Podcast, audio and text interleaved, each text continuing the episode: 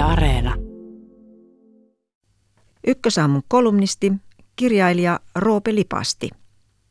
Pari vuotta sitten kirjamessuilla pysähdyin yhden lavan eteen kuuntelemaan, mitä siellä tapahtui, kun oli niin paljon väkeä. No, siellä oli yksi rosvo juttelemassa kirjasta, joka juuri oli ilmestynyt. Keskustelussa oli myös yksi poliisi ja he siinä sitten vaihtoivat kokemuksia. Mietin, että mitä hittoa täällä tapahtuu. Miten voi olla mahdollista, että rosvoista tehdään kirjoja ja niitä markkinoidaan näin? Mutta niin vain sellainen myy. Erilaisista rikollisista on tehty useampiakin kirjoja nyt kun olen aihetta sivusilmällä seurannut. Silloin taanoin sieltä lavalta kuului sellainenkin kommentti, kun haastattelija asiaa oikein kysyi, että en kiellä tai myönnä tappaneeni koskaan ketään. Se vähän nauratti ihmisiä, sillä kyllä he arvasivat. Vink vink.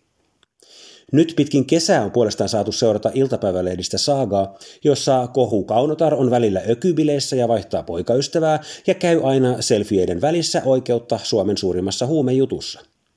Molemmat sadun päähenkilöt näyttäytyvät jutussa vähintäänkin jonkin sortin roolimalleina.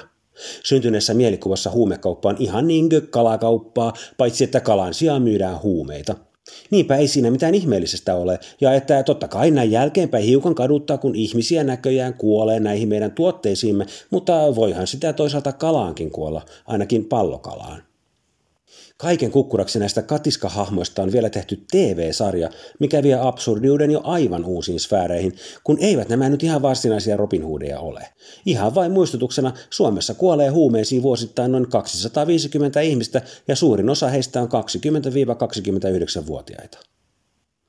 Mistä siis johtuu, että rikollisuudesta on tullut jotenkin kuulia? Miksi jopa moottoripyöräjengien klangissa on jotain kiehtovaa, ainakin kun lööppejä seuraa? Vaikka siitä, mitä ne varsinaisesti tekevät, on kunnia ja hienous kaukana. Edes niitä köyhille lahjoittamien joulukinkkuja eivät ruojat maksaneet.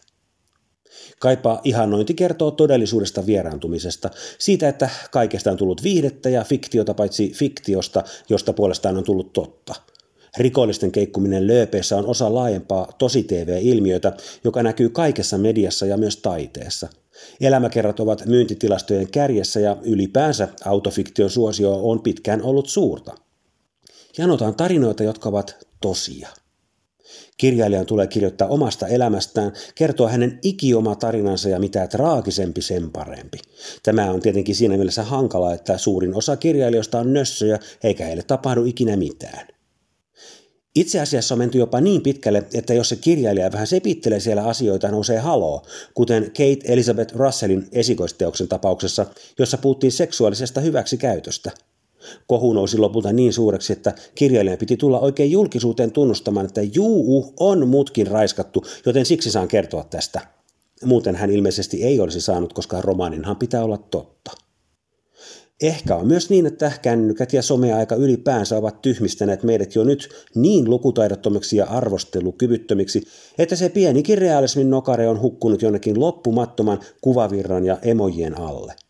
Siis että koska jokapäiväinen todellisuutemme vaaleanpunaisessa Facebook-virrassa on niin täydellisen epätodellista, kaipuu mihin tahansa oikeaan on sitten sitäkin vahvempaa.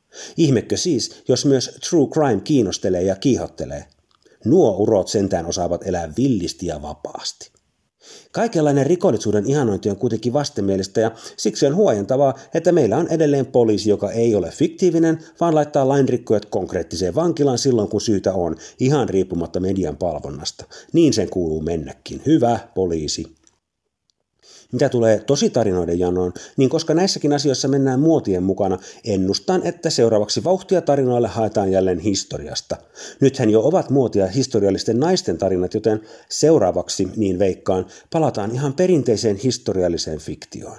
Sellaiseen, jossa kukaan ei ota selfieitä, eikä kenenkään tarvitse loukkaantua itsensä ja mimosan herkän hipiensä puolesta, koska asiat tapahtuivat kauan sitten, tai mikä parasta, eivät edes tapahtuneet.